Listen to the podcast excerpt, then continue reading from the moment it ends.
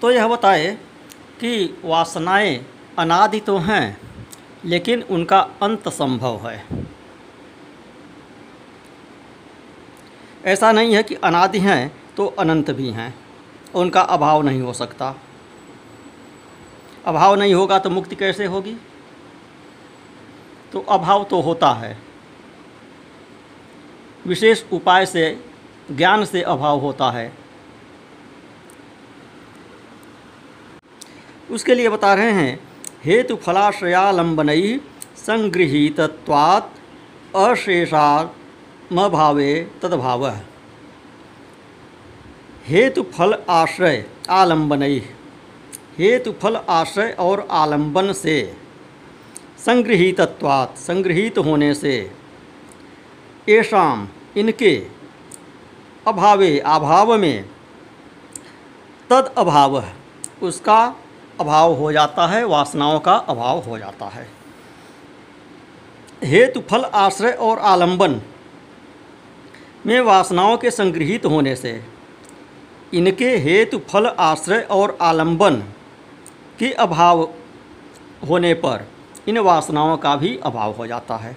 अर्थात वासनाओं का हेतु, फल, आश्रय और आलंबन।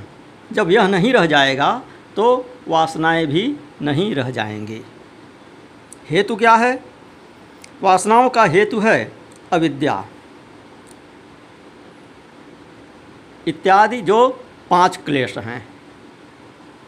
अविद्या, अस्मिता, राग, द्वेष, अभिनिवेश।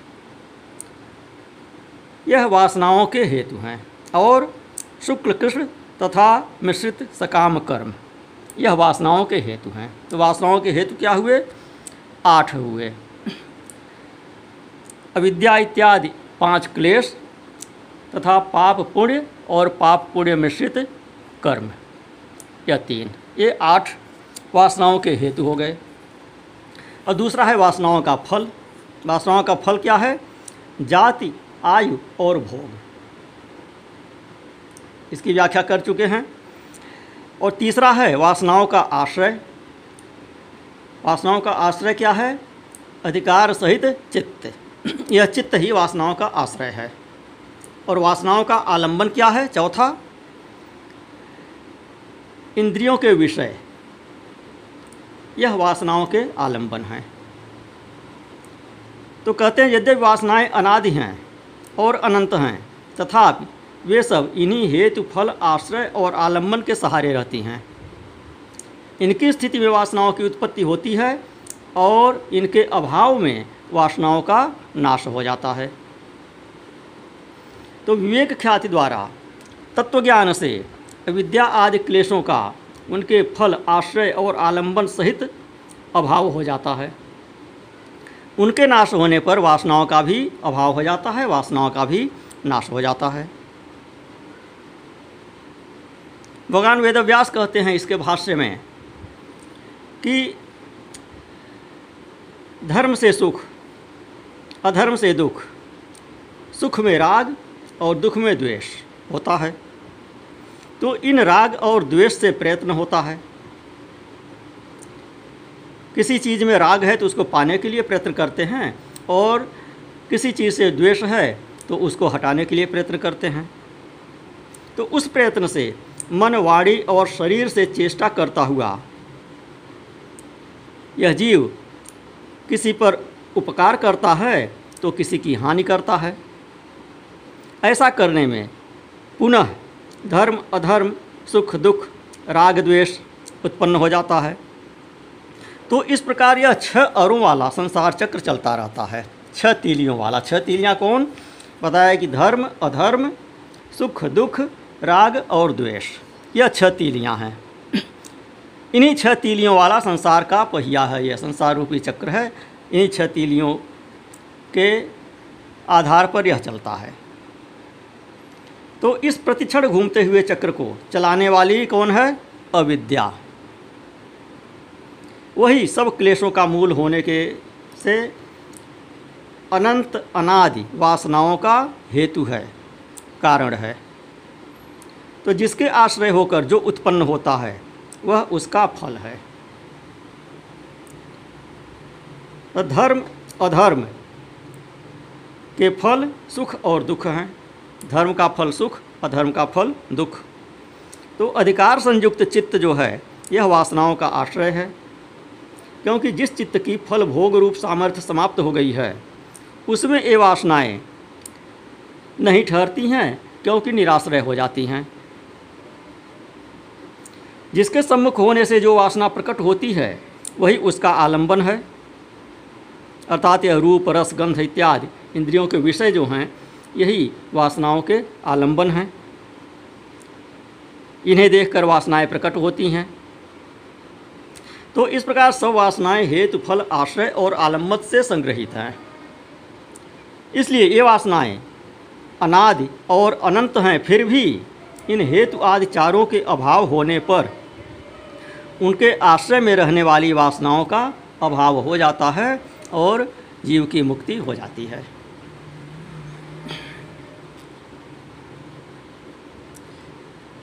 वासनाओं का समीपवर्ती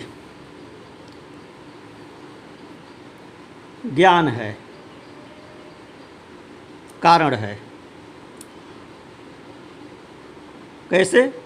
उस दुख, सुख दुख आदि के ज्ञान से सुख दुख आदि के ज्ञान के राग द्वेष आदि कारण हैं।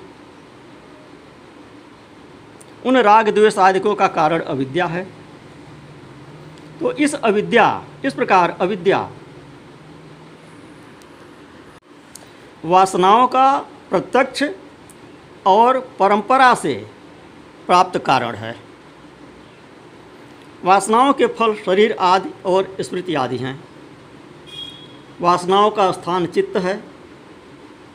जो ज्ञान का विषय है, वही वासनाओं अर्थात संस्कारों का भी विषय है।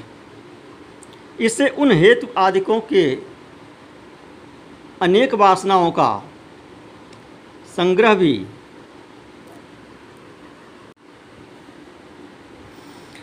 तो जब वासनाओं के हेतु आदिकों का नाश हो जाए, अर्थात ज्ञान और योग से उन हेत्वादिकों को जले हुए बीज के बराबर कर दिया जाए तो जड़ के न रहने से वासनाएँ नहीं उगती, अर्थात शरीर इत्यादि को आरंभ नहीं करती।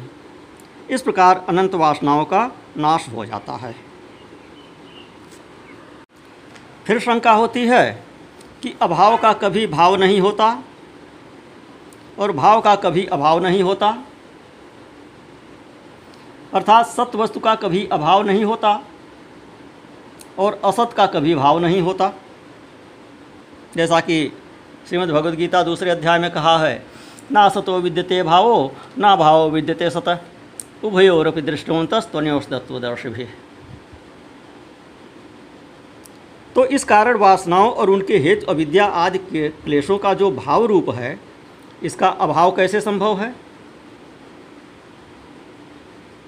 तो इसका उत्तर देते हैं अतीतानागतम स्वरूप तो अस्ति। अध्व भेदात धर्माणाम। अतीतानाम स्वरूप तो अस्ति। अध्वभेदात धर्माणाम। कि अतीत और अनागत स्वरूप से ये रहते हैं, क्योंकि धर्मों का काल से भेद होता है। तो धर्मों में काल का भेद होता है। इस कारण जो धर्म, अविद्या, वासना, चित्त और चित्त की वृत्तियाँ इत्यादि अतीत हो गए हैं और जो अभी आए नहीं हैं, अभी प्रकट नहीं हुए, अनागत हैं, वे भी स्वरूप से विद्यमान रहते हैं। तो कहते हैं कि वस्तु का वास्तव में भाव कभी नहीं होता। वस्तु के धर्म, चित्त और वासना आदि कुछ अनागत स्थिति में रहते हैं, कुछ वर्तमान स्थिति में और कुछ अतीत स्थिति में। तो इससे यह नहीं समझना चाहिए कि जो वर्तमान हैं, उन्हीं की सत्ता है, दूसरों की नहीं। क्योंकि उनका स्वरूप से अभाव नहीं होता है। अतीत और अनागत अवस्था में वे अपने कारणों में रहते हैं, व्यक्त नहीं रहते। तो यह अपने कारण में विलीन हो जाना ही उनका नाश या अभाव है। योगी का उन वासना इत्यादि के साथ संबंध विच्छेद हो जाता है। अतः वे योगी के पुनर्जन्म में हेतु नहीं बन सकते। न्याय वैशेषिक में अभाव को भी एक अलग पदार्थ माना गया है और इसको पाँच प्रकार का माना गया है। प्राग भाव प्रध्वंसा भाव अन्योन्या भाव अत्यंता भाव और सामयिका भाव प्राग भाव क्या है कि उत्पत्ति से पहले अभाव। जैसे घट की उत्पत्ति से पहले घट का अभाव। प्रध्वंसाभाव, विद्यमान वस्तु का अभाव, जैसे घड़े का टूट जाना, टूट जाने के उपरांत उसका अभाव हो गया, यह प्रध्वंसाभाव हुआ। और तीसरा है अन्योन्याभाव तो एक दूसरे में भेद रूप अभाव, जैसे घट में वस्त्र का अभाव और वस्त्र में घट का अभाव। घड़ा जो है वह वस्त्र नहीं है, वस्त्र जो है वह घड़ा नहीं है। यह अन्योन्याभाव हुआ। चौथा है अत्यंताभाव जो न उत्पन्न हुआ हो और न उत्पन्न हो सके, यह अत्यंता भाव है। जैसे वंध्यापुत्र। शब्द तो कह दिए, लेकिन यह हो ही नहीं सकता है, असंभव है। पांचवा है सामयिका भाव, कि जो समय समय पर उत्पन्न होकर नाश को प्राप्त हो। जैसे घट के एक स्थान से दूसरे स्थान पर चले जाने से उसका अभाव हो जाना। यहाँ पर घड़ा था, यहाँ से हटा कर दूसरी स्थान पर रख दिए तो यहाँ पर घड़ा नहीं रह गया। यह उसका सामयिका भाव हुआ। अब योग, सांख्य और वेदांत का सिद्धांत जो है, वह सत्कार्यवाद का है। इसका यह अर्थ है कि कोई भी कार्य उत्पन्न नहीं होता है, अपितु उसकी अभिव्यक्ति होती है। ऐसा कोई कार्य नहीं हो सकता है जो पहले से न हो। ऐसी कोई वस्तु उत्पन्न नहीं हो सकती जो पहले से न हो। पहले से है, तभी वह प्रकट हुई है। तो प्रकटीकरण का सिद्धांत मानता है। योग, सांख्य और वेदांत, ये तीनों प्रकटीकरण के सिद्धांत मानते हैं कि वस्तु उत्पन्न नहीं होती है, प्रकट होती है। कार्य में कारण पहले से ही विद्यमान होता है। केवल संस्थान इत्यादि विशेष से उसका आविर्भाव होता है। भगवदगीता में अभी बताया ही, ना सतो विद्यते भावो, ना भावो विद्यते सत। अर्थात असत वस्तु का भाव नहीं होता, उत्पत्ति नहीं होती, और सत्य वस्तु का अभाव नहीं होता, उसका नाश नहीं होता। अर्थात कार्य सत्य है, अपनी सत्ता रखता है, उसका न कभी अभाव था, न आगे होगा। कार्य कारण और धर्म धर्मी, यह पर्यायवाचक हैं। कार्य अर्थात धर्म, सदा अपने कारण, अर्थात धर्मी में सत्भाव से, अपने स्वरूप से बना रहता है। भेद केवल इतना ही है कि वर्तमान काल में व्यक्त, स्थूल प्रकट रूप से और भविष्य तथा भूतकाल में अव्यक्त, अर्थात सूक्ष्म, अप्रकट रूप से रहता है। जिसकी अभिव्यक्ति आगे होने वाली है, वह अनागत, अर्थात भविष्य का हुआ और जिसकी अभिव्यक्ति पीछे हो चुकी, वह अतीत। का हो गया, और जो व्यापार में उपारूढ़ है, अभी अभिव्यक्त हो रहा है, वर्तमान में दिख रहा है, वह उदित हो गया, वर्तमान रूप से हो गया। यह प्रकरण पहले आ चुका है। उदित अतीत, अनागत की व्याख्या पहले कर चुके हैं। तो इसी कारण योगी को त्रैकालिक पदार्थ विषयक योगज ज्ञान हो सकता है। तो इस प्रकार ऊपर बताए गए, अभी जो पहले बताया न्याय वैशेषिक के पाँच अभाव तो उनका स्पष्टीकरण यहाँ पर दे रहे हैं योग वेदांत सांख्य की दृष्टि से, कि इसमें जो अन्योन्या भाव है, तीसरा, कि वस्त्र में घट का न होना, घट में वस्त्र का न होना तो उस अभाव से ही अभाव घट की उत्पत्ति होती है। इसी प्रकार अत्यंत अभाव में अर्थात बंध्या के पुत्र का पहले से अभाव था, उस अभाव से ही अभाव की उत्पत्ति होती है।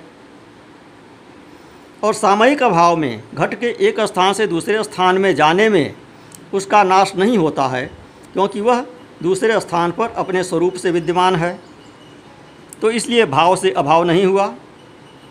और पहला जो प्राग भाव है, वह उत्पत्ति से पूर्व, अनागत काल में, घट अपने कारण, धर्मी अर्थात मिट्टी में अव्यक्त रूप से, सूक्ष्म रूप से विद्यमान था। इसलिए अभाव से भाव की उत्पत्ति नहीं हुई। घड़े का भाव था मिट्टी में सूक्ष्म रूप से, तभी घड़ा प्रकट हुआ। और प्रध्वंसा भाव में घट के टूटने से वह अपने वर्तमान मार्ग को छोड़कर अपने करण, धर्मी मिट्टी में मिल गया, अव्यक्त हो गया, उसमें छिप गया। इसलिए भाव से अभाव नहीं हुआ। इसी प्रकार वासनाओं का नाश नहीं होता, किंतु वे भूतावस्था में अव्यक्त हो जाती हैं, अर्थात छिप जाती हैं। और अपना कार्य जाति, आय और भोग आगे के लिए बंद कर देती हैं।